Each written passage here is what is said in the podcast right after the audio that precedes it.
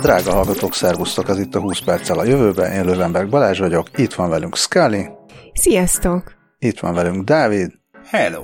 Vissza, visszavonultunk most egy picit a stúdióból, saját kis magán stúdióinkba, ez senkit ne zavarjon meg. Azt is mondhatnám, hogy fellélegezhetünk, bár pont fordítva, mert azért vonultunk vissza, mert hogy én elkezdtem egy picit, hát nem, nem kevésbé jól lélegezni, hanem felső légúti problémákkal ismerkedni, úgyhogy remélem, hogy majd fellélegezhetünk, de hát ha segítenek ebben a hírek. Először is a, egy follow-up, illetve új hír fegyveres robotokról, mert hogy beszélgettünk a lángszóróval ellátott robotokról, meg drónokról, és erre jött szembe a Gizmodon egy hír, hogy Massachusetts állam szeretné betiltani a felfegyverzett robotokat. Azt gondolná az ember, hogy ez akár magától értetődő is lehetne, de, de hát Amerikába járunk, úgyhogy nem. Hát meg azt gondolná az ember, hogy már mindegy. De a Massachusetts-i szenátorok nem így gondolják, köztük Michael Moore, akiről nem mondják, hogy ez rokona a film készítő Michael Moore-nak, minden esetre egy, valószínűleg egy másik Michael Moore, aki szenátor, azt mondja, hogy szeretne észszerű korlátokat helyezni a robotok használata köré, hogy ne zaklassák az embereket, és ne. Hát ez a weaponization, ez egy nagyon jó szó, de hogy ezt a technológiát, ezt ne alkalmazzák a fegyverek terén, anélkül, hogy szigorúan felügyelnék. Ez a kérdés, hogy, hogy mi számít észszerűnek szerintük? Hát feltételezem, hogy az számít észszerűnek, hogy ennek elég szigorú felügyelete legyen. És a, amúgy a Boston Dynamics is többek között támogatja ezt a törvénytervezetet, és az ACLU is, ami az egyik vezető amerikai jogvédőszervezet. Hát nem tudom, hogy mennyire van visszatartó ereje ennek a, ennek a törvénynek. Valószínűleg az, az benne a, az érdekes, hogy úgy tűnik, mintha elsősorban magánszemélyeket tarthatna ez vissza. Mert hogy a, a büntetések, hogyha valaki megsérti ezt, az 5000 és 25 ezer dollár között lennének.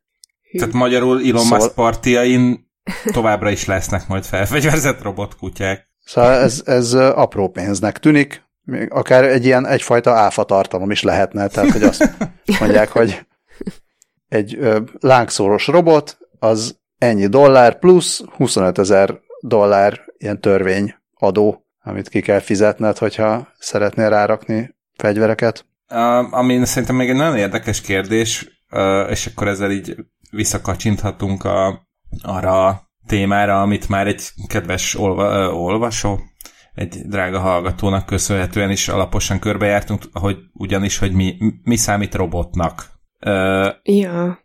Mert hát igen, a, a fegyvereket hurcolászó robotkutyák, az, az valószínűleg vastagon igen, de, de most akkor mi van a drónokkal például? És oké, okay, tudom, fegyveres drónokat sem a, az egységsugarú állampolgár fog vásárolni, meg reptetni, de, de akkor innentől felmerül még egy csomó kérdés, hogy akkor honnantól, honnantól számít valami robotnak, hogyha fegyvert akasztunk rá? Ja, hogy a konyhai robotgépre ne rakjál stukkert. Hát mondjuk, vagy, vagy mit tudom én, egy, most egy, próbáltam gondolkodni ennek a kibontásán, de hogyha mondjuk ö, a nem tudom, egy gazda a, a madárijesztőjére szerel egy mozgásérzékelőt, és akkor a kezébe rak egy sörétes puskát, hogyha ott balra vagy jobbra ugrándoznak a madarak, és eszik a termést, akkor az így oda durrant egyet, akkor az, az most egy felfegyverzett robotnak számít?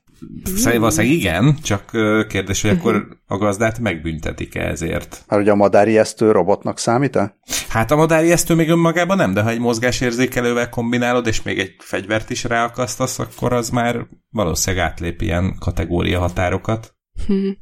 És hogyha, hogyha eszet ad a madárijesztőnek óz? Hát főleg. De ha, de ha az Apple gyártotta a madárijesztőt, akkor iOS kell hozzá. Na de addig is a Gizmodo megkérdezte a Throwflame nevű céget, ami ugye a Termonátor Bece nevű lángszóros drónt készíti, hogy mit szól ehhez a törvénytervezethez, és ők azt válaszolták, hogy szerintük a, az egyetlen dolog, ami meg tud állítani egy rossz robotot, aminek fegyvere van, az egy jó robot, aminek fegyvere van. Ó. Hát, vagy egy, egy, ember, egy emberi EMP, és akkor itt most nézek saját magamra. ja, én Sarah Connorra gondoltam, de igazából benned jobban bízom.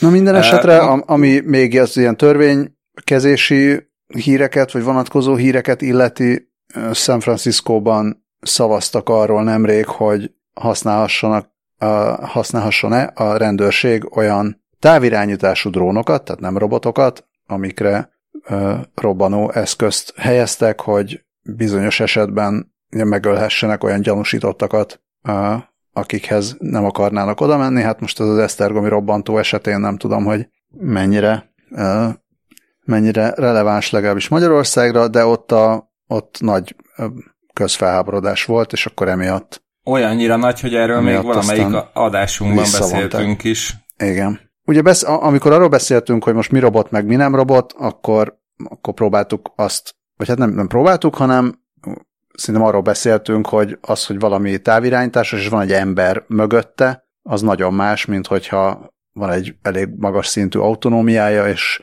saját döntéseket hoz, vagy hát legalábbis a, a programja alapján, vagy az algoritmusa alapján valahogy reagál a környezetére, és úgy hoz döntéseket emberi beavatkozás nélkül. Tehát a, a mozgásérzékelős fegyver az, az szerintem azért más, mert az inkább olyan, mint egy, mint egy villanypásztor. Tehát ott uh-huh. nincs, ott, ott, ott egy sokkal egyszerűbb valami van, olyan, mint, az olyan, mint egy riasztó, vagy ilyesmi, tehát az valószínűleg az full illegális, hogy Igen. mozgásérzékelővel lásd el a fegyveredet, az nem, is, az nem is kérdés, meg az mindig is, valószínűleg az mindig is illegális lesz, kivéve az ilyen Mad Max meg Robocop jellegű filmekben, de, de itt arról van szó, hogyha mondjuk van egy olyan autonómiával rendelkező eszköz, mint legalábbis egy önvezető autó, ami eldönti, hogy akkor most itt fékezek, itt gyorsítok, itt bekanyarodok, itt nem kanyarodok be, amihez még hozzájön egy olyan opció, hogy itt most fegyvert használok, vagy nem használok fegyvert, akkor az, az már ott azért erősen ez a Black Mirror disztópia, és, Igen. és úgy nehezen mm-hmm. tudom elképzelni, hogy, hogy ezt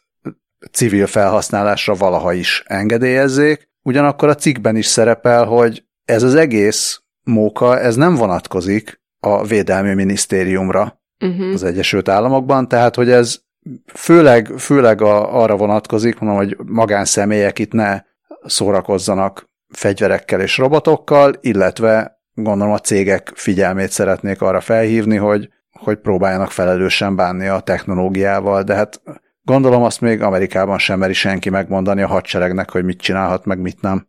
Hát igen, meg a, a cégeknek is csak azt mondhatják meg, hogy hát akkor magánszemélyeknek ne fejlesztetek ilyeneket, csak a hadseregnek. Ja. Igen. Közben én rájöttem, mit akartam mondani az előbb, csak annyit, hogy azt hiszem az előbb Scully aláírta a halálos ítéletemet, amikor is azt mondta, hogy bennem jobban bízik a robotok kiiktatását tekintve, mint Sarah Connorban, úgyhogy ha egyszer csak így eltűnnék az éterből, akkor megjött a Terminátor és elvitt magával. Ó, jaj, ezt nem akartam. Visszaszívó. nem is igaz.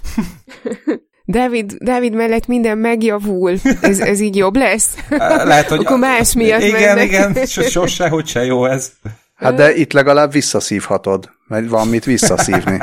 Oh. Hát vannak olyan bolygók, ahol nem ilyen szerencsés az ember. Tökéletes. Hát ez volt. Tökéletes. uh, igen, például a Marson még nehéz lenne bármit visszaszívni, de az a jó hír, hogy adott esetben majd a jövőben elmenekülhetek a Marsra a Terminátor elől, ugyanis a rakéta.hu számolt be róla, hogy sikeresen tudtak a Mars légköréből tiszta oxigént előállítani, illetve a, ezt mindezt a Perseverance marsjáró tette meg.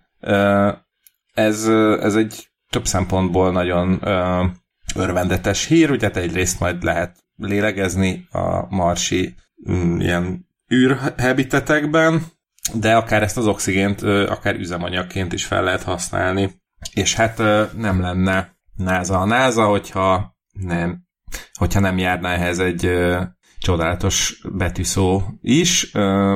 Ezt egy MOXI nevű eszközzel sikerült előállítani, ami egy mikrohullámú sütőméretű készülék, ami a Mars Oxygen In Situ Resource Utilization Ex- Experiment betűiből áll össze, kicsit sántítva, ez ilyen a, a NASA történetét elnézve ez egy kicsit bicegős rövidítés lett, de a lényeg az, hogy ennek az eszköznek 16 alkalommal sikerült oxigén termelnie a Perseverance marsjáró fedélzetén, és ez sokkal nagyobb sikernek bizonyult, mint amit az MIT kutatói, az eszköz kifejlesztői várták. Úgyhogy igazából ez egy a lény- lényeget elmondtam ezzel kapcsolatban, azért lehet ez még a jövőben fontos, mert így akkor nem kell rengeteg palackban oxigént hurcolászni a marsra, hanem, hanem ilyen kis egységek segítségével elő lehet állítani helyben a, az oxigént, és ez abszolút pozitív. 2021-ben érkezett meg a Perseverance a Marsra, ez alatt a 16 alkalom alatt összesen 122 g oxigén termelt meg a MOXI, ez körülbelül annyi, amennyit egy kisebb méretű kutya 10 óra alatt belélegzik. A leghatékonyabb konfigurációjában pedig óránként tudott, tudta ennek nagyjából a tizedét megtermelni, 12 g oxigént, az kétszer annyi, mint ami a NASA eredeti célja volt. Ez egyébként 98%-os vagy annál tisztább oxigént jelent. Úgyhogy ez nagyon... Én, én nem voltam túl jó kémiából, de ahogy olvasom, hogy hogy állítja elő az oxigént, ja, a Marsnak azért van egy picike kis légköre, és akkor abból bepumpálják a széndiokszidot, és arról leválasztanak egy oxigénatomot, mármint hogy MOXI leválaszt. És akkor, ha, ha jól számolok, akkor marad szénmonoxid? Tehát, hogy ott azért, ott azért érdekes lehet még a melléktermék, hogy, hogy, ja, hogy azzal mit csinálnak, hova pufogtatják ki, és akkor ezzel mi történik, hogyha ipari mennyiségben ezt elkezdik csinálni a Marson, amikor Dávid oda menekül a robotok elől? Igen, ez jó kérdés. még lehet, hogy az elején, bár igen, szóval a széndiokszid az már eleve van ott, és az, azt még lehetne arra is használni, hogy egy picit fejebb melegítsék a mars légkörét, de mindenképpen érdekes igen ez a kérdés, hogy oszt a többivel mi lesz. Biztos arra is csinál majd a, a NASA egy projektet, aminek valami sokkal jobb neve lesz, mint a MOXI. A Mars légköre 95%-ban széndiokszidból, 2,8%-ban nitrogénből, és, arg, és 2% argonból áll, és akkor a többi az vízgőz, oxigén, stb. Úgy érted, most még ezekből áll, mert még nem, ment, Igen. nem mentünk oda. Igen, hát és majd biztos építenek belőle egy nagyobbat is, és akkor az lesz a Moxi-Maxi. ja. Hát akkor addig még egy csomó mindenről kell ott gondoskodni, lesz itt még mindenféle óhaj, sóhaj. Ah, igen addig meg fájhat a szívünk az, az ott el, most elpazarékolt oxigénért. Ezzel lendültünk tovább, Scully csodálatosan feladott labdájával. Egy meglepő kategóriába futottam bele, már olyan szempontból meglepő, hogy kicsit ez is olyan, mint a vakvezető robotkutya, hogy végig itt volt a szemünk előtt, és valamiért a 20 perccel a jövőbe 7 éves pályafutás során eddig még csak kérdés szintjén sem merült fel, hogy de mi van a stetoszkópokkal, ha már itt fejlesztenek mindent, és mindenbe AI meg egyebek kerülnek.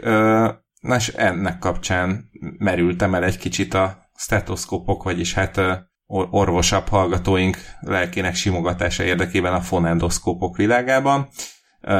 Ugyanis... Egyszer már beszéltünk arról, hogy hogy mi a különbség, ami azért, azért rettenetesen gáz, mert orvos családból származom, és egyszer már tudtam, és akkor nem, nem tudom azóta sem, hogy mi a, miért, miért valójában miért fonendoszkóp a stetoszkóp. Azért, hogyha ha én jól gondolom, és jól emlékszem a, az ez irányú tanulmányaimra, hogy a stetoszkóp az a, az a klasszik régi ilyen ilyen szimpla egycsöves távcsőre emlékeztető eszköz volt valamikor. És igazad van, mert én közben már ellátogattam a Wikipédiára. Igen, és a, a fonendoszkóp az, a, az, az, amit a házi orvosnál mindenkinek a hátára, meg a melkasára ráraknak, és hideg, és a doktor bácsi vagy doktor néni a két fülébe bedugja a végét. Amit úgy hívnak, hogy fülolíva. A fülcső szárai végén a fülbe illesztést lehetővé tévő úgynevezett fülolivák találhatók. Mármint, hogy oliva, mint a bogyó? Igen, igen. Csodálatos. Na de, uh, ugye hát mégiscsak itt Egyébként a jövőről... a, a rugós fülkengyel köti össze a csővezetéket és a hallgató fejet. Csak ezeket szerettem volna még elmondani a fonendoszkóp részeiről. Ez egy fontos kiegészítés volt, de most térjük vissza a technológia világába, ugyanis a Medical Republic nevű Ausztrál oldalon találkoztam azzal a ha, azzal hadd mondjak el még valamit, ne haragudj. Ne, Igen. Nem, tehát muszáj, nem engedem el. Mindenképpen. Hogy, hogy 1816-ban találta fel a stetoszkópot René Lennek, vagy René Lennek. Ön ki? René lennék, francia orvos. Ezzel megalapozván a szív- és tüdőbetegségek pontos diagnosztikáját, felfedezése egy véletlennek köszönhető, az orvos ugyanis kényelmetlennek érezte, hogy fülét hölgy páciensei fedetlen mellére helyezze. Na a szívhangok hát. meghallgatása céljából. Micsoda eti- etikus doktor. Nagyon, nagyon hálásak vagyunk neki. Na, bocsánat, e- engedlek tovább, és elnézést a hallgatóktól is. Na, ez is egy nagyon fontos kiegészítés volt, úgyhogy abszolút köszi, de akkor visszatérünk a Medical Republic cikkére, amiben egy mesterséges intelligenciával működő digitális stetoszkópot járnak körül, amit a, ha jól értem, akkor a Royal Australasian College of Physicians alapítvány fejlesztetett ki, vagy hát az ő kutatásuknak köszönhetően jött ez létre, és a szívbillentyű elégtelenség felderítésében jelentett komoly segítséget, ugyanis ez a probléma sok, gyakran sok embernél rejtve marad, amíg ilyen jelentősebb szövődmények nem mm, lépnek fel, viszont az AI meghajtású stetoszkóp segíthet ezt már korábban észlelni. Azt mondta dr. Abdul Idai, a Harry Perkins orvosi kutatóintézet kardiológusa, ennek a kutatásnak a vezetője, hogy, hogy hát a szívbillentyű elégtelenség felderítése az minden esetben a stetoszkóppal kezdődik, viszont hát nagyon eltérő eredményeket tud ez egyelőre produkálni, és az volt a céljuk, hogy a, kiszűrjék ezt a változat, változékonyságot, és egyértelműbb diagnózisokat tudjanak felállítani az AI segítségével. És hát ez akár úgy is működhet, hogy valaki az saját otthonában használja a digitális stetoszkópot, meghallgatja vele a saját szívét, és aztán az AI megmondja, hogy van-e bármi probléma.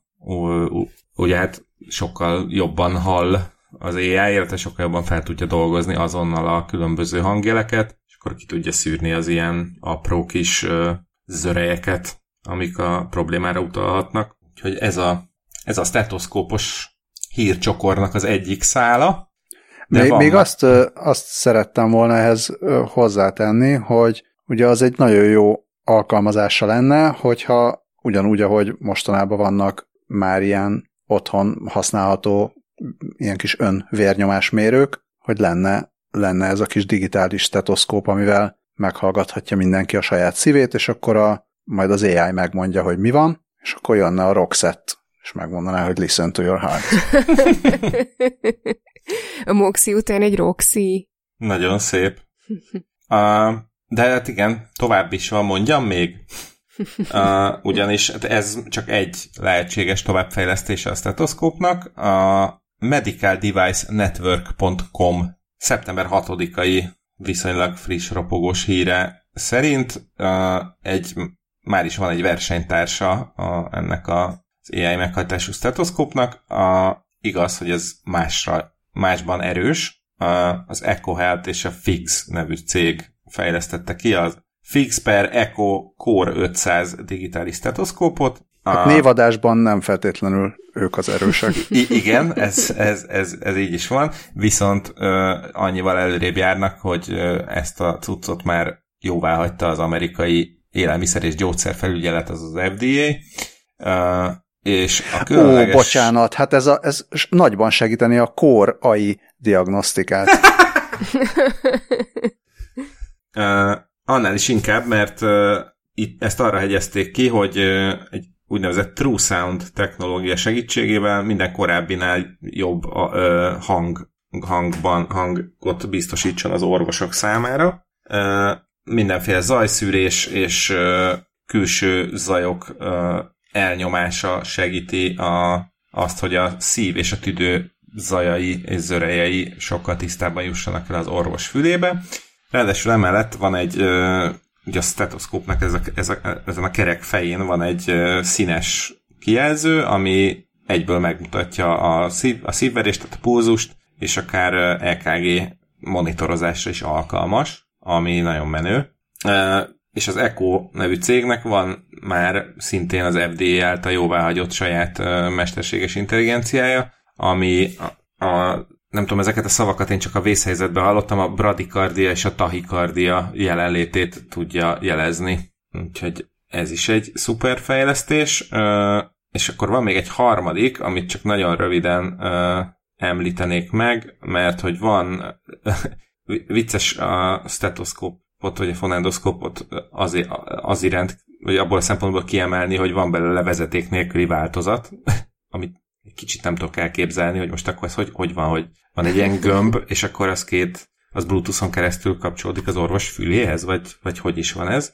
Minden esetre ez egy szép nagy biznisz lesz. Uh, a, a kisé furcsa és vicces nevű benzinga.com-on uh, jele, találtam egy ilyen komolyabb üzleti alapú piackutatást. Nem is mennék bele olyan nagyon mélyen, mert egy, ilyen meglehetősen száraz ilyen orvosi gazdasági uh, cuccok vannak benne. Minden esetre azt írják, hogy a globális uh, vezeték nélküli stetoszkóp piac komoly növekedés előtt áll, és hát akkor gondolom, hogy ez, ezt egy ilyen aféle ernyő fogalomként használhatjuk, és belevehetünk ilyen hasonló fejlesztéseket, mint az AI-jal és zajszűréssel kiegészített eszközök. De akkor a piackutatás szerint az orvosok sokat fognak erre áldozni a jövőben? Ho-ho-ho, hát igen.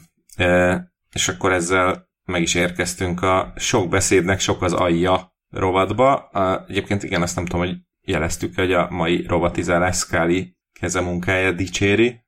Kivéve az első rovatnak a neve, ami a fellélegezhetünk volt, az, az nem tudom, hogy kinek a műve volt, de utána már minden felelősséget, felelősséget én vállalok. uh, elveszik a robotok a papok munkáját.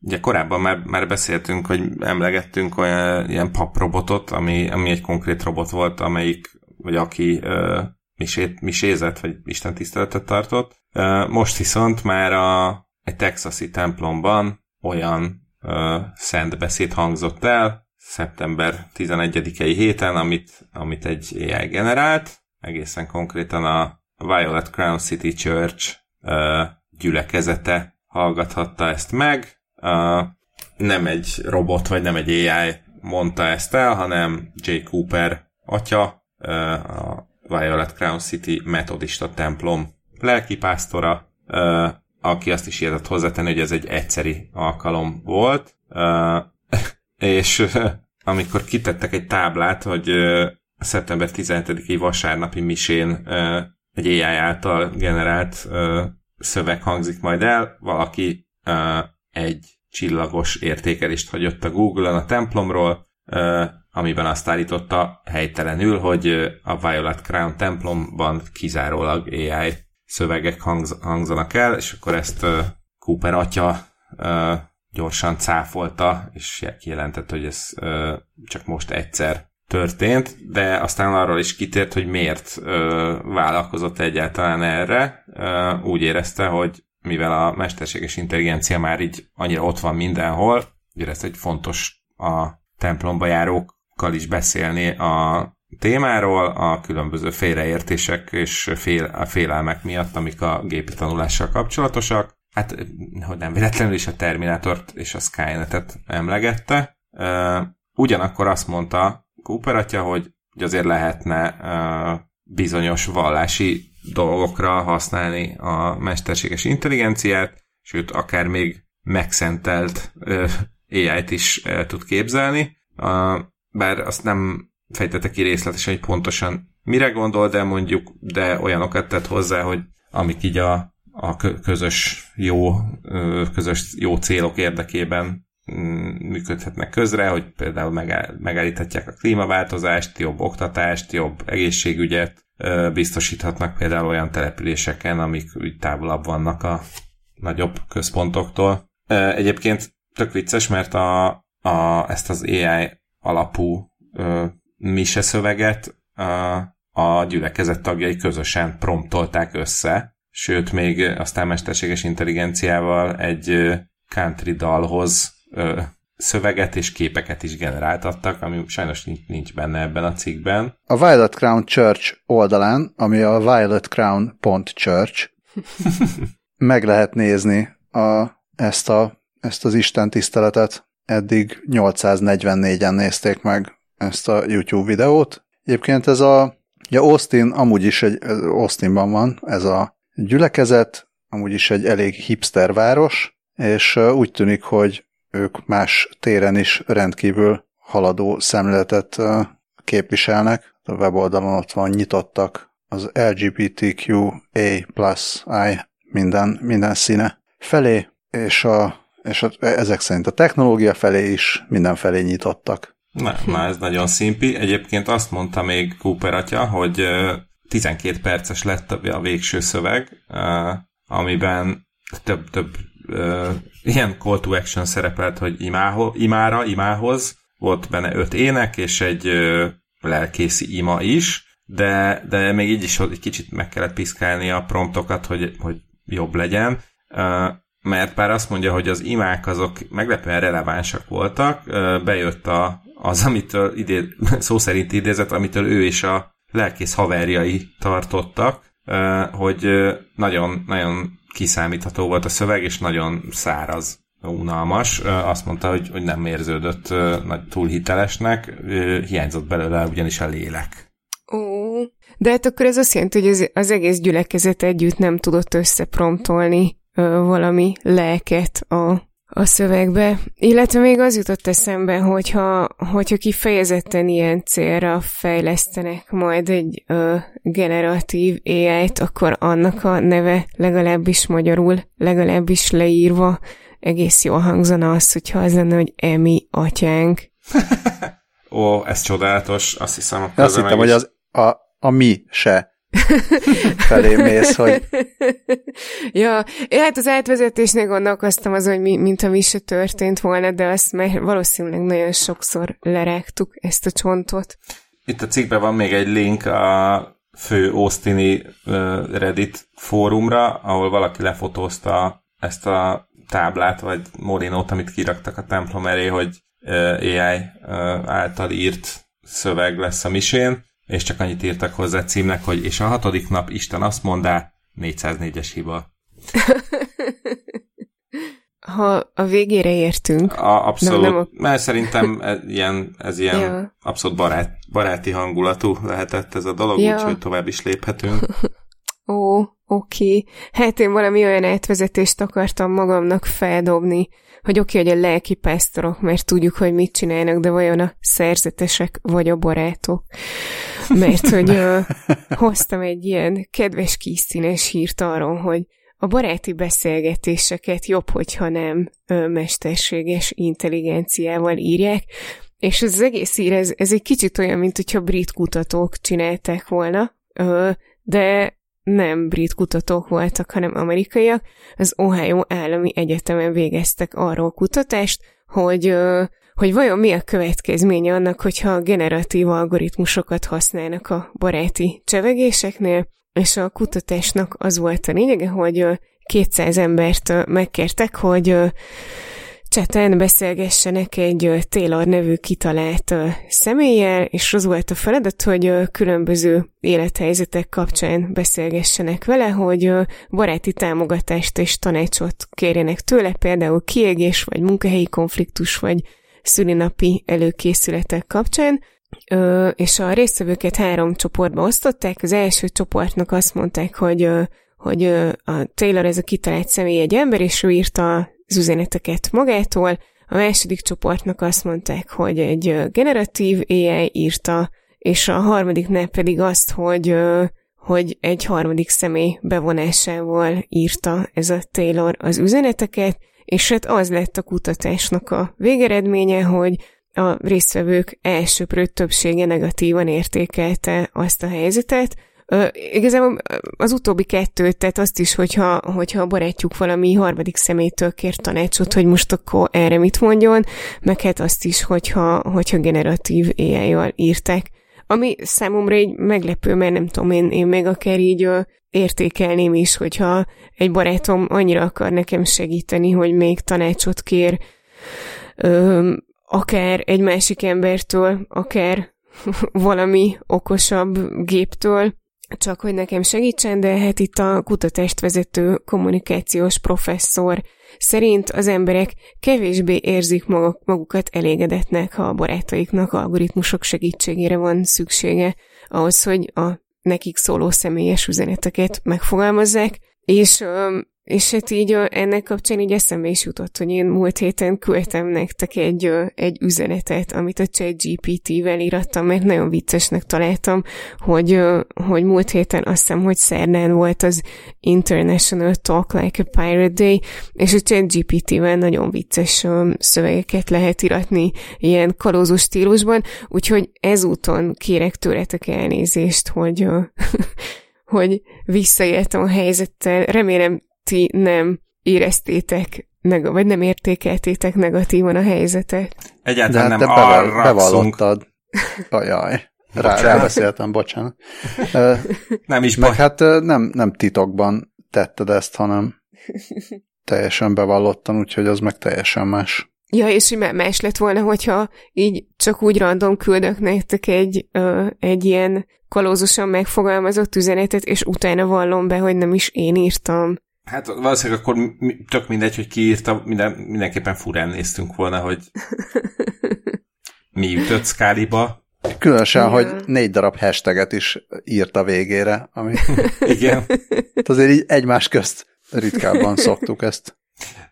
Egyébként, bocsánat, most egy kicsit eltérek a tájtól, hogy véletlenül kikattintottam a Beatportnak a címlapjára, és csak hogy most már itt, itt egy, egy híre vagyunk, még itt az előbbi ö, papos, lelkészes sztoritól, csak meg, megakadt a szemem azon a címen, ami szerintem csodálatosan hangzik. Kormányzói kegyelemben részesültek a robotkamionok, ja, igen. de egyébként TLDR csak annyiről van szó, hogy, hogy a kaliforniai kormányzó megvétózott egy törvényjavaslatot, ami hosszú időre ellehetetlenítette volna az önvezető nehéz gépjárművek tesztelését Kaliforniában. Pedig már Optimus Prime-ra gondoltam itt hirtelen, hogy Igen, igen.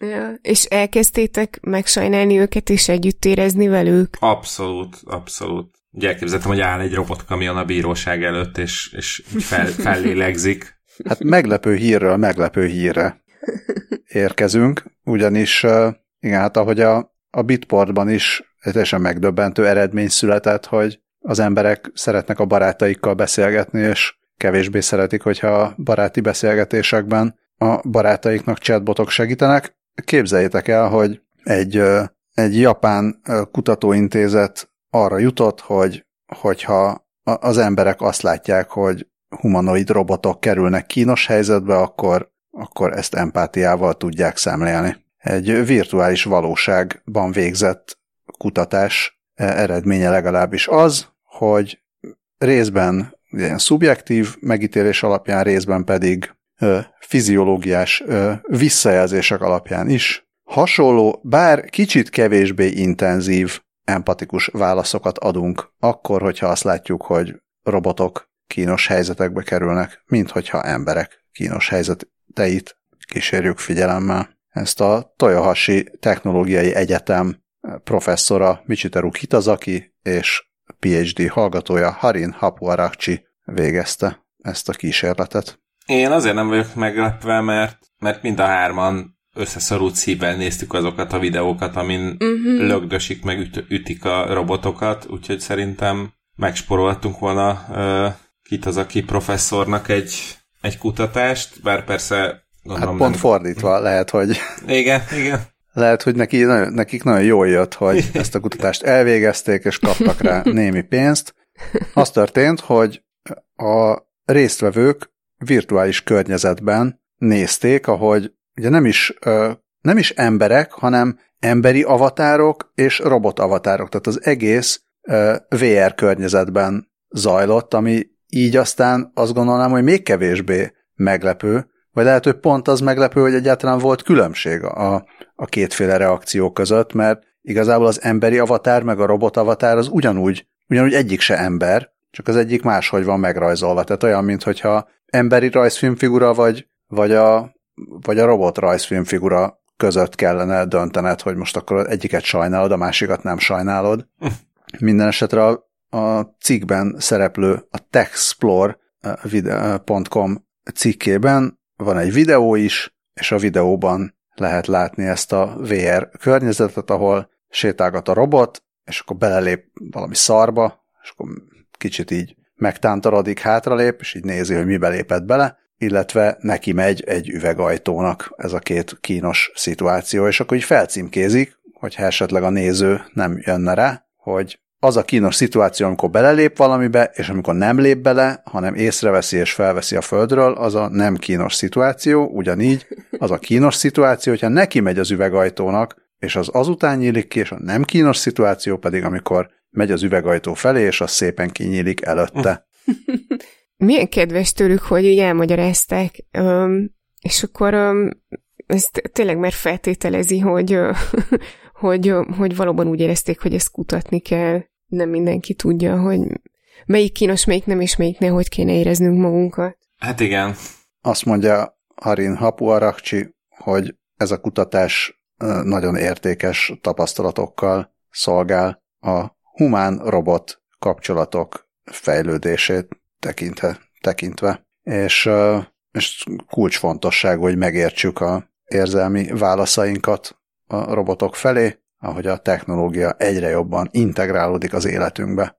Én szeretném, hogyha arról is végeznének kutatást, hogy a, a robotok milyen érzelmi válaszokat adnak, hogyha embereket, vagy ha robotokat látnak kínos helyzetben. Hmm, Szerintem ez, ez a jövőben még kulcsabb, még fontosabb lesz. Különösen, hogyha fegyverrel vannak ellátva ezek a Igen. robotok. Majd nekik is leesik az álluk, ha valami meglepőt látnak.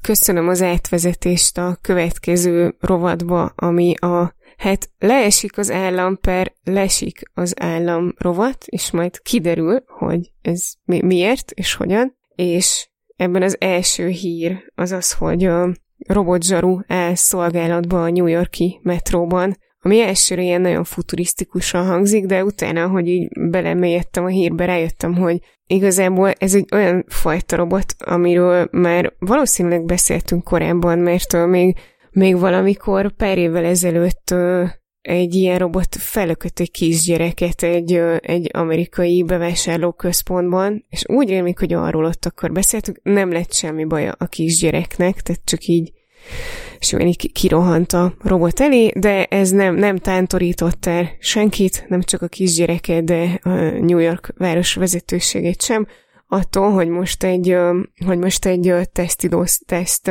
üzemet indítson a New Yorkban a Times Square metró állomáson. Ott fog járőrözni két hónapig egy ilyen robot. A, a típusnak a neve Nightscope 5 vagy K5, K5, és ő egy 160 centis és 180 kilós robot, ami úgy néz ki, mint egy kicsit nagyobb és kicsit ormotlanabb ártudító, és uh, egyébként egy humán rendőr fogja kísérgetni, hogy megmutassa majd az embereknek, hogy mit lehet vele kezdeni. Uh, és ja, ami nagyon fontos, hogy nincs fegyvere, uh, hanem uh, hát sokkal egyszerűbb dolgokat uh, tud, uh, tud magától menni, és uh, 360 fokban képes uh, videót készíteni, négy darab HD kamerája van, és van rajta egy infravörös érzékelő is, és ezzel videót tud rögzíteni, ami felhasználható vészhelyzet vagy bűncselekmény esetén, legalábbis ezt írják a, most erről a friss, ö, ennek a friss bejelentésnek a kapcsán, amit a USA Today oldalán olvastam. Ö, viszont utána, amikor így kicsit jobban utána néztem, hogy, hogy ez most egyébként miért jó, mert ez alapján így viszonylag egyszerűnek tűnt.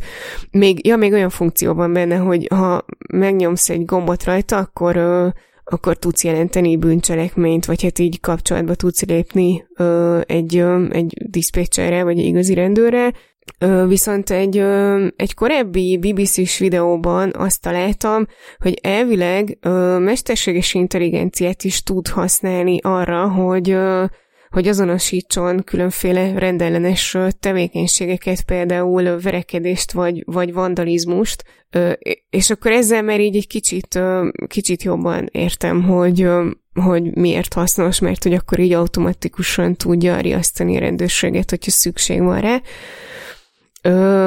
De ezt itt a, a most a New Yorki esetnél nem említik, viszont azt leírják, hogy kb. két és fél vagy három órán keresztül tud járőrözni egy feltöltéssel, és aztán 20-30 percre van szüksége a feltöltéshez.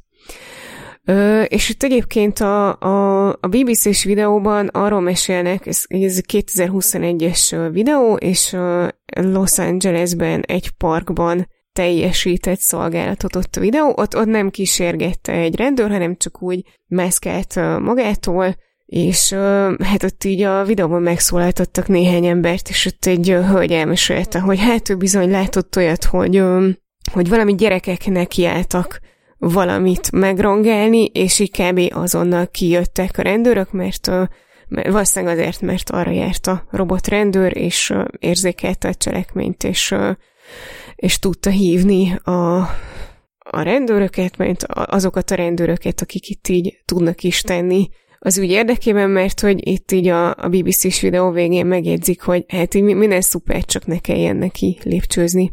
De itt egyébként a Los Angeles-i sztorinál így azt írják, hogy a pilot projekt alatt 50%-kal kevesebb bűncselekményt jelentettek, és 30%-kal több volt a letartóztatások aránya.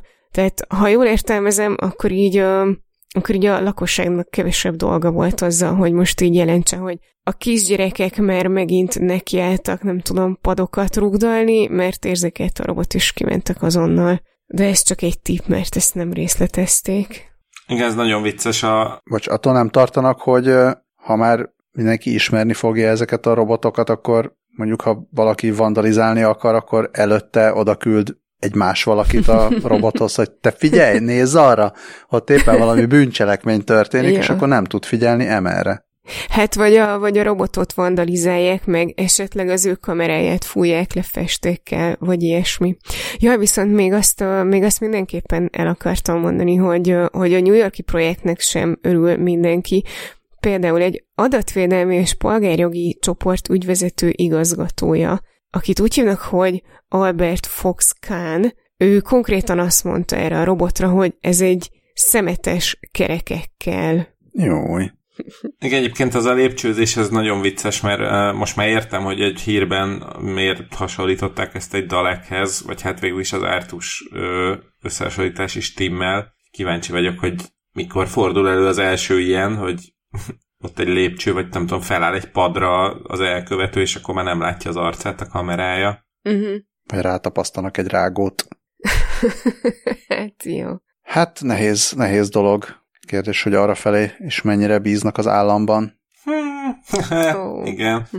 Uh, egy nagyon érdekes uh, sztori zajlik éppen. Uh, a kiszámoló.hu oldalon jött ugyanis szembe még a múlt héten egy, egy, egy cikk, vagy egy poszt, ami arról ír, hogy a, a Magyar Államkincstár informatikai rendszere az, az elképesztő biztonsági résektől zajos, hogy úgy mondjam. Viszonylag részletesen le volt írva, hogy, hogy milyen röhelyesen könnyű ott oda bejutni, és akkor ott mindenfélét csinálni. Viszont Balázs hívta fel a figyelmemet, hogy megváltozott ez a cikk, felmerült a kérdés, hogy egyáltalán foglalkozzunk-e vele. De nem szerintem... csak ezért, hanem, hanem szerintem azért is, mert ö, én azt kérdeztem, én már nem láttam a cikket, csak a, a lerövidítettet, miután leszették a nagy részét, meg a kommenteket, és ö, igen, tehát így a, az AI meg a robotok, meg a hasonló sztorik után lehet, hogy ez egy ilyen erőteljes balkanyarnak tűnik, de Dávid mondta, hogy szerinte akkor is érdekes, és most már engem is érdekel, hogy vajon mi lehetett ez, tehát lehet, hogy akkor mindenki picit szellőztesse ki a fejét, ne, gondoljon, hogy, ne gondolja, hogy most robotokról meg drónokról lesz szó, és akkor kanyarodjatok velünk. Igen, hát mondom igazából csak annyi a lényeg, hogy volt itt egy ilyen kifejtősebb cikk, hogy milyen biztonsági rések vannak az államkincstári rendszerben, és hogy elég könnyű másnak az adataihoz, ne Isten a pénzéhez hozzáférni. Most már az olvasható itt a kiszámoló.hu vonatkozó cikkében, hogy úgy döntöttek, hogy jegelik ezt a cikket, hogy ne adjanak ötleteket a, a rossz arcoknak. Ö, azt írták még, hogy a, az üzenet azért biztos, hogy eljutott az államkincstár illetékeseihez, mert a sajtóosztályuk még aznap este írt a kiszámoló.hu-nak, hogy természetesen a munkaidő vége után, hogy nem azért, hogy javításokat kérjenek, vagy rámutassanak pontatlanságokra, hanem hogy azonnal vegyék le a cikket, mert különben.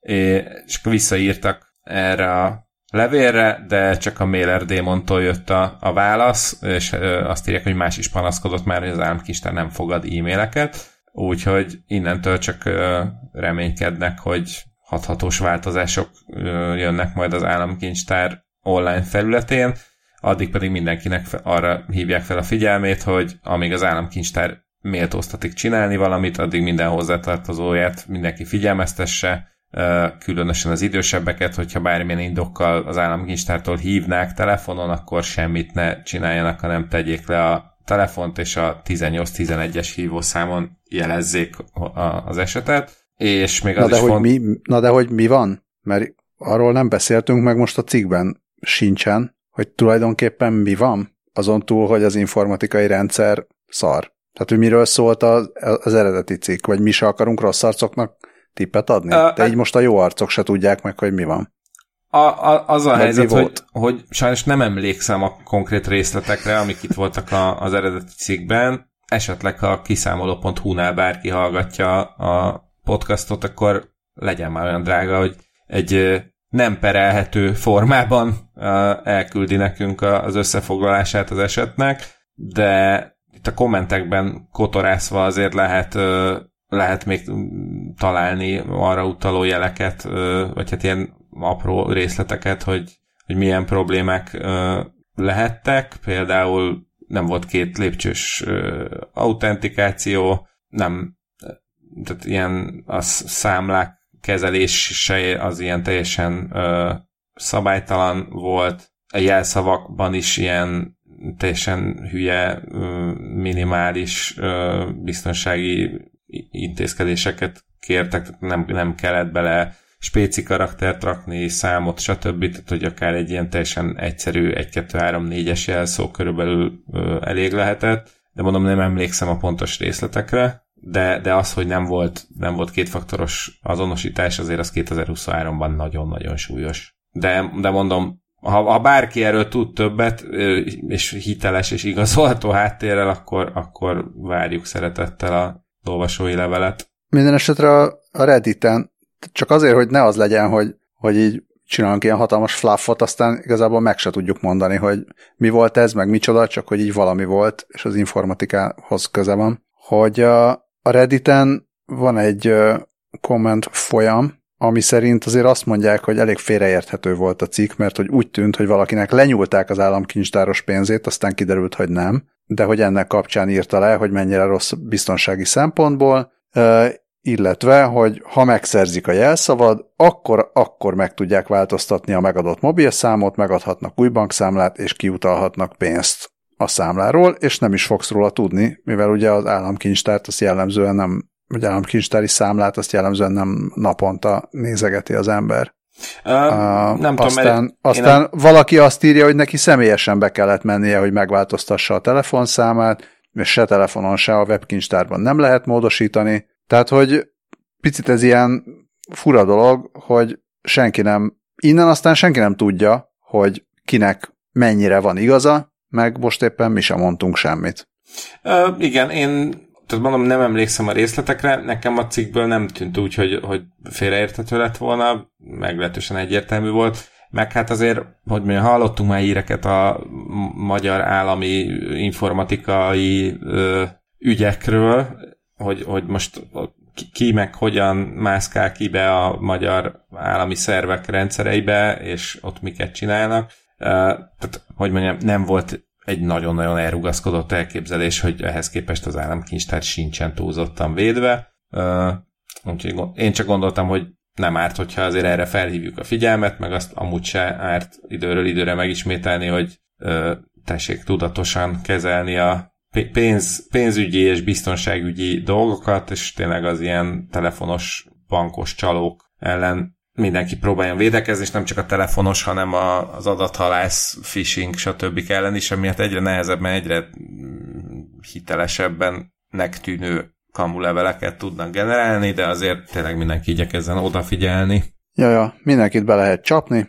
E, azt egyébként írja a, a portfólió is, egy kiberpajzs edukációs programmal kapcsolatos sajtótájékoztatóra hivatkozva, hogy az elmúlt időszakban elég sok, majdnem fél milliárd forintnyi megtakarítást tudtak kicsalni csalók szegény ügyfelektől, államkincstárnál számlátnyitó ügyfelektől, de ezek nem, tehát nem kiber módszerek voltak, hanem, hanem az ügyfeleket célozták meg, és akkor úgy csalták ki tőlük a pénzt, tehát ez a klasszik telefonos rosszaság. Szóval ennyi.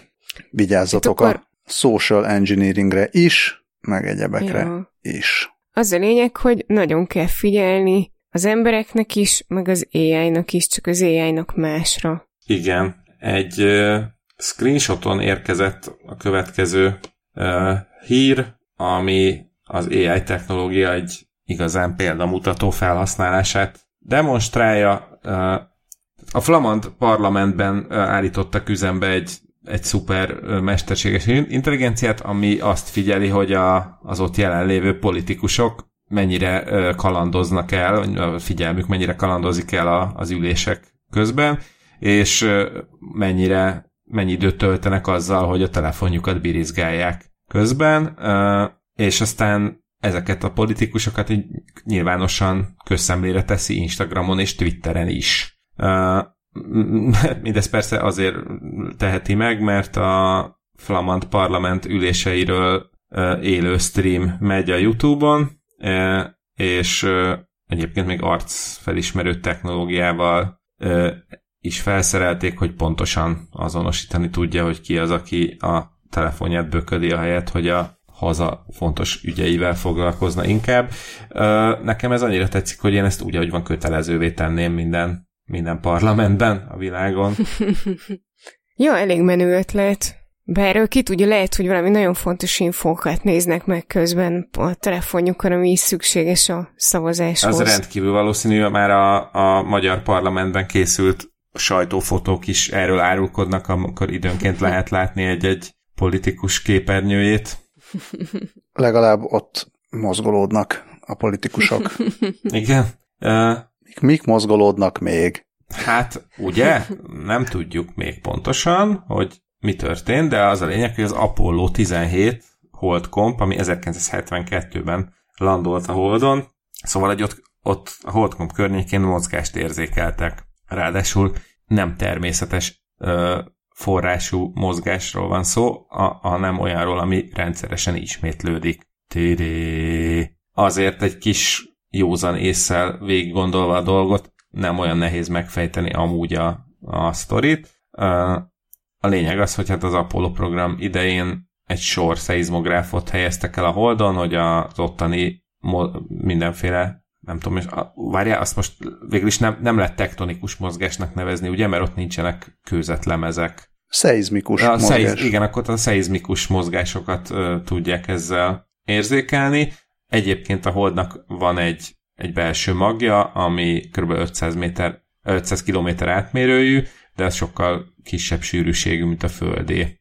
Ja, mindezt egyébként az IFL Science szeptember 11-i cikkében lehet olvasni. És hát igen, írják is, hogy a, a holdrengések azok nem a tektonikus, nem a kőzetlemezek mozgásai miatt következnek be, hanem a föld gravitációja okoz mindenféle erőhatásokat a Holdon, és akkor az emiatt itt-ott repedezik, meg összedörzsölődnek a különböző darabjai.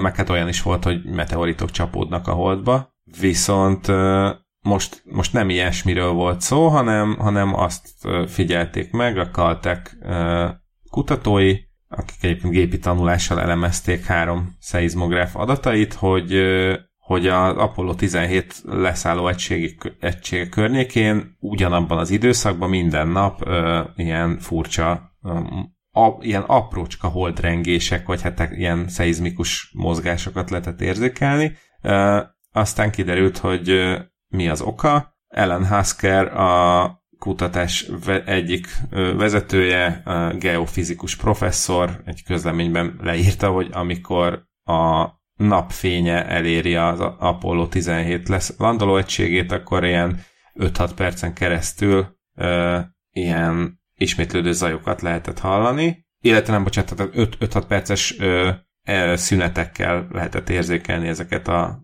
zajokat és mozgásokat 5-7 órán keresztül, ilyen nagyon rendszeresen, és végül megállapították, hogy hát mindösszesen annyi történt, hogy a, ez a landoló egység ugye elkezdett felmelegedni a napfény hatására, emiatt ugye elkezdett kitágulni, és akkor e- ez okozott ilyen vibrációkat, és ilyen recsegő, ropogó hangokat, ugye mondjuk egy cirkó, vagy egy kaj, kájha, vagy egy boilert, hogyha valaki odafigyel, miután lekapcsolta, vagy éppen bekapcsolja, akkor az is fog ilyen, ilyen kattogó hangokat kiadni, ahogy, ahogy hűl, vagy ahogy épp melegszik. De ez a magyarázat. De arról miért nem ír az IFL Science? A, a, a te boileredről? Hát fél, szerelj rá fegyvert, meg egy mozgásérzékelőt, és akkor lehet, hogy jövő héten már benne lesz az is a hírekben. Vagy küldjen fel a holdra. Va, vagy az, igen. igen. És lehet, hogy addig azt fogja neked mondani az IFL Science, hogy hátrább az agarakkal. Bár valószínűleg ezt most így megint elszkeliztem, és korán mondtam, és még folytatjátok ezt a hírt. Én jó vagyok. Hát akkor hátrább az agarakkal. hátrább az agarakkal, és előrébb az aibókkal. Ugyanis a, a Sony nagyon cuki módon kutya robot örökbefogadási programot indít. És egyébként ez pedig a kutyából nem fog lenni szalonna vagy lazac rovat.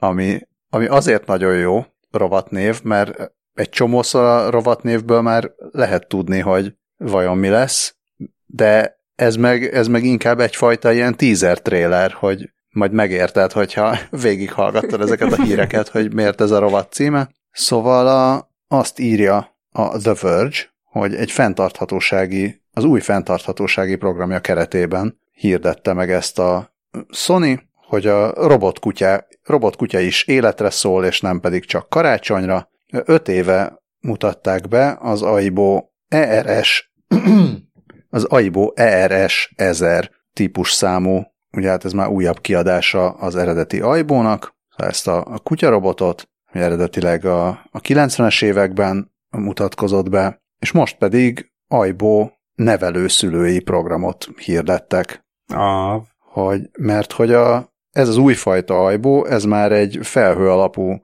előfizetéses rendszerben működött, és azok a tulajdonosok, akik lemondták ezt az előfizetésüket, azok átadhatják ajbójukat jótékony célra.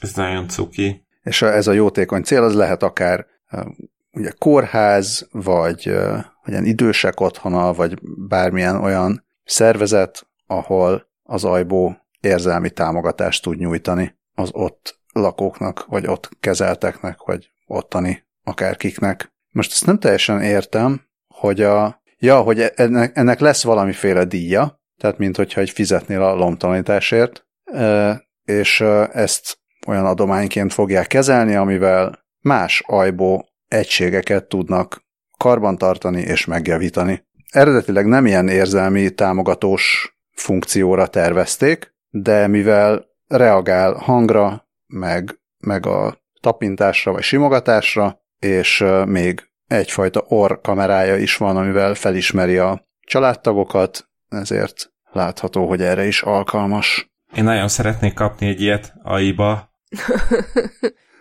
Ö, nekem azért megfordult a fejemben, hogy, hogy azért reméljük, hogy nincsen semmi hibája ezeknek a kutyóknak, és hogy nem nézik majd az ajándék kutyának a fogát. Még mielőtt, bocsánat, a fogát néznénk bárkinek, csak úgy odadobják a cikk végére, hogy van egy paró terápiás fókarobot. De Ti róla nem beszéltünk? Igen. Erre? Beszéltünk Igen, terápiás rémlik. fók? Jó van. Nekem valahonnan tökre rémlik, de hát így, mivel 2016 óta csináljuk ezt a podcastot, akkor így na- nagy valószínűséggel, akkor már veletek beszéltük. Hogy őszinte legyek, én nem emlékszem rá, viszont de, de, ó, igen, de, most, hogy a videót láttam, így már emlékszem, csak a neve nem volt meg, pedig hát mennyire jó, Pedig hogy tök... Ja, el, el, tök, lehet, el lehet menni paróterápiára. ja, Ja, hát én arra gondoltam, hogy igen. önmagunk paródiájába fordulunk itt, hogy nem emlékszünk a saját híreinkre. Hát meg, hogyha becézed, akkor paróka. Nagyon baró.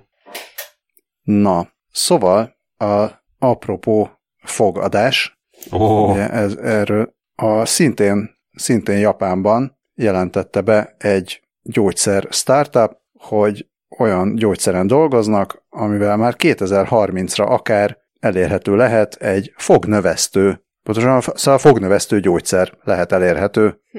humán Aha. alkalmazásra 2030 körül. Ez a 2030, ez az új 2000, vagy nem is tudom, vagy 2010, tehát hogy most, most mindenre azt mondják, nem a fúziós reaktortól kezdve a, a hidrogén akkumulátorig, hogy 2030-ra lesz. Minden esetre a Toregen Biofarma cég, amit a, a Kyotói Egyetem támogat, 2024 nyarán tervezi megkezdeni az egészséges felnőttekben a klinikai teszteket, ami hát nem tudom, hogy ha egészséges felnőttekben fogakat növesztenek, akkor mi lesz az eredmény, de fotókat majd megnéznénk. Egyelőre egerekben és, és görényekben, uh-huh. vagy Mhm. nyestekben, ezeket Görény. mindig keverem, görény. de igen, jó, szóval egerekben és görényekben növesztettek fogakat, itt van is egy kép, amit nagyon bíztam, hogy ez nem, nem a, az egészséges felnőtt, miután bevette a gyógyszert, mert két ilyen határozott szemfog meredezik, de mutatják nyillal, hogy ott középen nem volt fog, és most meg nőtt fog. E, És akkor itt van egy ilyen csodálatos mondat, tripla vagy kvadrupla negatívval, tehát egy olyan antitest gyógyszert fejlesztettek ki, ami gátolja azt a fehérjét, ami gátolja a fognövekedést. Tehát nem engedi a fehérjének nem engedni nőni a fogat. Nagyon Magyarul nő a fog. Fog lenni. Ja, és azért, bocsánat, rád beszélek folyamatosan, Nem, semmi pedig gond. ha a stúdióban lennénk. Igazi túsz dráma. Köszönjük a címet Scullynak. A, azért jók a görények, mert azoknak is vannak tejfogaik, és majd utána állandó fogaik. Az nagyon cuki lehet egy ilyen ki- kisgyerek görény, nem menyét, hanem görény, amikor éppen hullatja a tejfogait. Ja, és egyúttal felajánlom zenekarnévnek a Fogatlan Görény. 2025-ben pedig 2 és 6 éves ö, kor közötti gyerekek körében szeretnék tesztelni, akiknek anodontiájuk van, ami azt jelenti, hogy néhány vagy az összes állandó foguk hiányzik. Na tessék, nekem, nekem hiányzik egy állandó fogam, képzeljétek el. Ó, Hogy egyszerűen így nem nőtt oda, ahova kéne, kellett volna neki, és ez így tökre nem látszik, csak hogyha meg, ha meg tudom mutatni, hogy hol nem szimmetrikus a fogsorom. wow. Akkor nálad az a fehérje, ami gátolja a növekedést, az erősebb? I- igen, igen. Na, de ez a kutatócsapat, ez kimutatta a fogat fehérjét, és, és akkor lehet, hogy neked is segítenek. Csak egy-két pár évet kell várnod. Igen. De hát már így beállt a fogsorom, tehát hogy most már oda ne akarjanak nekem egy újabb fogat benöveszteni, mert akkor azt nagyon fog fájni.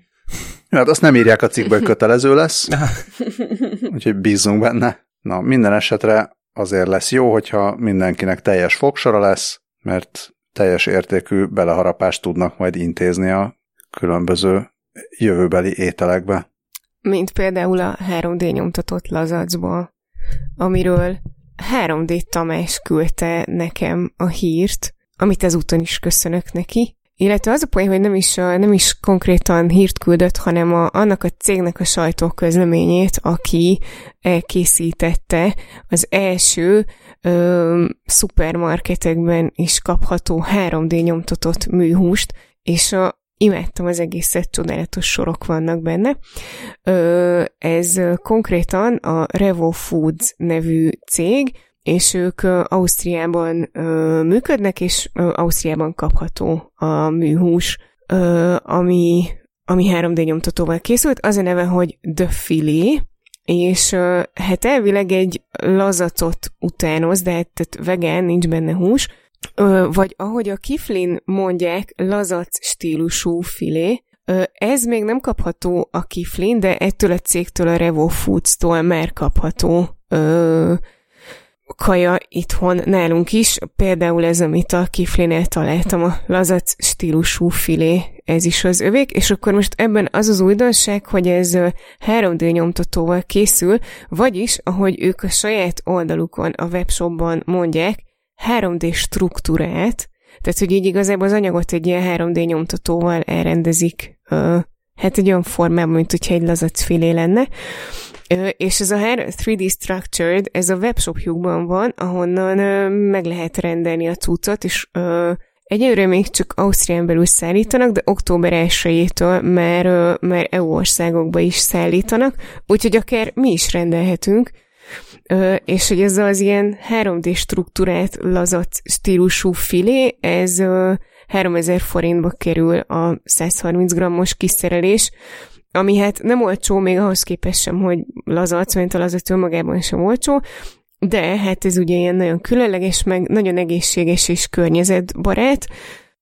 Az összetevőkről azt írják, hogy a fő összetevő a fonalas gombákból létrehozott mikroprotein, ami kiváló tápértékkel és természetes hússzerű textúrával rendelkezik, és ráadásul még a fehérje tartalma is magas, és az omega-3 tartalma is magas, ami azért tök jó, mert például nekem annó a dietetikussal tengeri halakat, azokat pont az omega-3 miatt ajánlotta, tehát hogy akkor nem maradt ki a mű, műlazacból sem.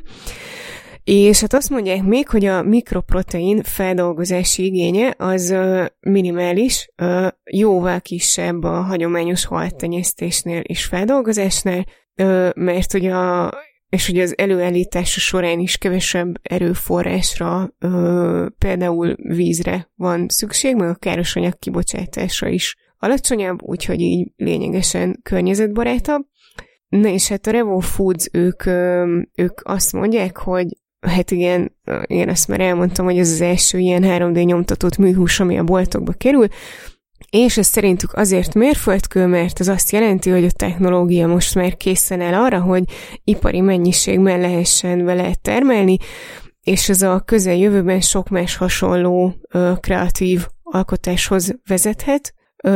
És egyébként ö, azt írják még, hogy a technológia, az egy, amivel készül, ez egy, egy levédett technológia, az a neve, hogy Mass Former, és erről azt írják, hogy ez az új extrudálási technológia lehetővé teszi, hogy zöggenőmentesen integrálják a zsírokat a rostos fehérje mátrixba, és ennek eredményeként létrejöhet az autentikus tengeri ételek alternatíváinak új generációja, ami a halfilék jellegzetes, hát foszlósságával és lédús rostjaival rendelkezik.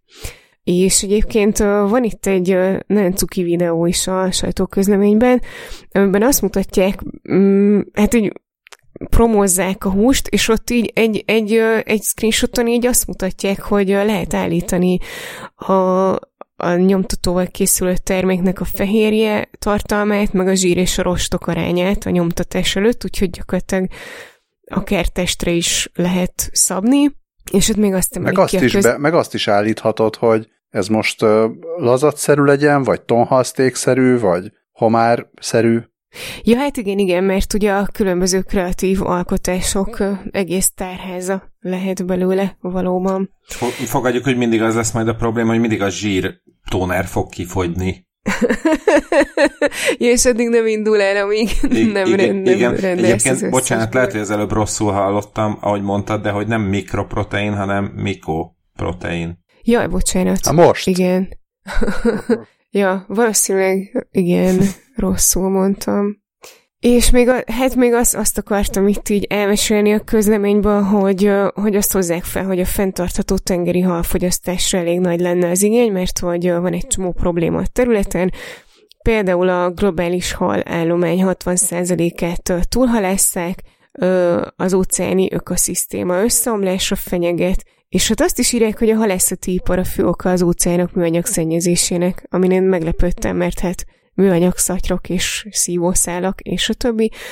És hát, és hát azt is írják, hogy a kereslet pedig az egekben van, vagy hát egyre nő, annak ellenére, hogy mindeközben nő a halakban található mikro, mikroműanyag, vagy a méreganyagok mennyisége is, ami hát ugye a, az ő mű, műhúsukkal szintén kiküszöbölhető, vagy hát abban nincs. Az tök menő, főleg mert ugye hát korábban már beszéltünk arról, hogy amikor az ilyen mindenféle új generációs húsok és műhúsok és alternatív húsokról beszélgetünk, azt hiszem abban a, ebben a kategóriában hangzott el, hogy már így készítik a halat is, bár lehet, hogy az, az már olyan, az az ilyen laborban növesztett halhús, ami, amiről szó volt, de, de tök jó, hogy már legalább ilyen van. Ja, ja, én így gondolkodom rajta, hogy tudom, karácsonyra rendelek magamnak. Egy alternatívát. Egy alternatíva? Ha alternatíva nagyon szép. Én még, nekem még az szúrt szemet, mint a 20 perccel a jövőbe egyik kedves hobbija a furcsa vagy vicces nevű emberek gyűjtése, hogy a, ezt a cikket, ami, ha jól értelmezem, akkor ez a Revo Food saját weboldalán van, ezt a cég piárosa és kommunikációs embere Nike Farag jegyzi. wow. Hát igen, viszont oda kéne figyelni egy picit, mert ugye, ha jól értem, akkor ez a 3D nyomtatás, ez ez egy additív gyártási technológia, míg a faragás az pedig szubtraktív. Úgyhogy esetleg egy olvasói levelet lehet nekik írni. Én annyit dobtam be saját magunknak a jegyzetekbe, hogy a Dalai Lámától kaptunk egy follow-up szóviccet, amit nem igazán tudtam így önmagában sehova se berakni, mert még egy korábbi foodtech sztorihoz érkezett, de de akkor mondom most, ugyanis, és már előre is elnézést mindenkitől, meg ő is elnézést kért. Nem, nem kért elnézést. Szóval ő a, ugye a székletből készült steak, amit a 193-as adásban ö, volt téma, ahhoz írta, hogy hogy hagyhattuk ki a steaklet magaslabdát. Ó. Hát úgy, hogy mindenre mi se gondolhatunk. Igen, de, de kedves láma, bármikor nagy szeretettel várunk egy akadémiai steak foglalóra. És a, a, a steak a steak foglalóra. igen. Ó, Ezzel. és esküszöm nekem eszembe se jutott, pedig hát mennyire adja magát. Úgyhogy akkor ezzel a csodálatos ívű átvezetéssel érkezünk meg az Aztec rovatba, amit ugye CH-val a végén, mert hát mégiscsak technológia és hasonlók. Az Azték birodalom világába szeretnék a drága hallgatókat elkalauzolni egy kicsit. Az utóbbi idők egyik legjobb ilyen digitális projektje, legalábbis amit, amit így láttam. Az Azték Birodalom egykori székhelyét, Tenochtitlánt csinálták meg, egy ilyen... Tenoch. Bocsánat. Bocsánat. Elnézést, az Aztékom egy picit rozsdás. Szóval Tenochtitlán, ami 1518-ban Mexikó Tenochtitlan néven létezett még, 200 ezer földművelő, kézműves, kereskedő, katona és hasonló emberek lakták. Egyébként ez a mai Mexikó város területén terült el, nem sok maradt meg belőle, ezért csináltak egy ilyen kegyetlen jó 3D modellt, vagy 3D rekonstrukciót az azték birodalom fővárosáról. Hát ilyen videójátékszerű képeket lehet itt látni, de, de valami egészen lélegzetelállítóan részletes, és, és tényleg úgy, úgy egészen más kontextusba helyezi azt, amit így az aszték birodalomról tudunk, vagy tudni vélünk, vagy ö, olvastunk, vagy hallottunk, vagy ilyesmi. Én, én, én lenyűgözve tekergettem végig ezeket a képeket, már csak azért is, mert valami egészen döbbenetes, hogy mekkora területen terülhetett el ez a város, és hogy milyen, tehát egyáltalán maga a város hogy nézett ki, hogy kb. egy tavon volt az egész, szinte, és, és te ilyen sugárutak, hidak, csatornák, mind, mindenféle van benne. Érdemes végigpörgetni ezt az oldalt, mert ha más nem, akkor tényleg csak egy ilyen, egy ilyen kis történelmi, tudományos eye candy, de aki meg fogékony az ilyesmire, azt szerintem órákat is el tud majd ö, tölteni ezekkel a képekkel, meg, a, meg hát itt egy csomó érdekes infót is leírnak, ami, ami az azték birodalomhoz köthető, és vannak ilyen szuper olyan képek is, ahol így lehet jobbra-balra húzni a slidert, és akkor látod, hogy hogy, néz, hogy nézhetett ki régen, és hogy néz ki ma. Ja, én, én is, én is ilyen csodálattal scrollozgattam, meg ugye húzogattam ezeket a, a slidereket, egészen fantasztikus, hogy nem is volt valahogy, egyáltalán nem tudtam arról, tehát persze a név megvolt, hogy Tenochtitlán, meg hogy ja, Azték birodalom, de az, hogy például ez egy ilyen tóra épült, amit aztán ugye lecsapoltak, és most ott áll Mexikóváros, egyáltalán nem tudtam. Uh, emellett a weboldal az angol, spanyol és nahuatl indián nyelven is elérhető. Navatl, bocsánat. Gyakori köznyelvi nem ilyen azték nyelv. Ó, a Navatl ö, nyelvből egyetlen szót ismerek, ezt a, az egykor méltán népszerű táfelspitz és a annál még népszerűbb és még egykoribb malackarajnak köszönhetően ez a nixtamalizáció. Ó, igen. Ami a, hogy a kukoricát ilyen messzes vízben kell áztatni, és akkor lesz nagyon jó a... Hát lúgos. Lúgos, bocsánat. És akkor lesz nagyon jó belő, a belőle készült takó, ha jól, jól emlékszem, valahogy így volt. Vala, igen, valami olyasmi. Na, de ne kukoricázzunk tovább. Itt érkeztünk meg az epizód végéhez. A drága hallgatóknak nagyon szépen köszönjük a hallgatást, az e-maileket, a visszajelzéseket, a megosztásokat, és akire ez vonatkozik, a támogatást is Patreonon, meg a bárhol.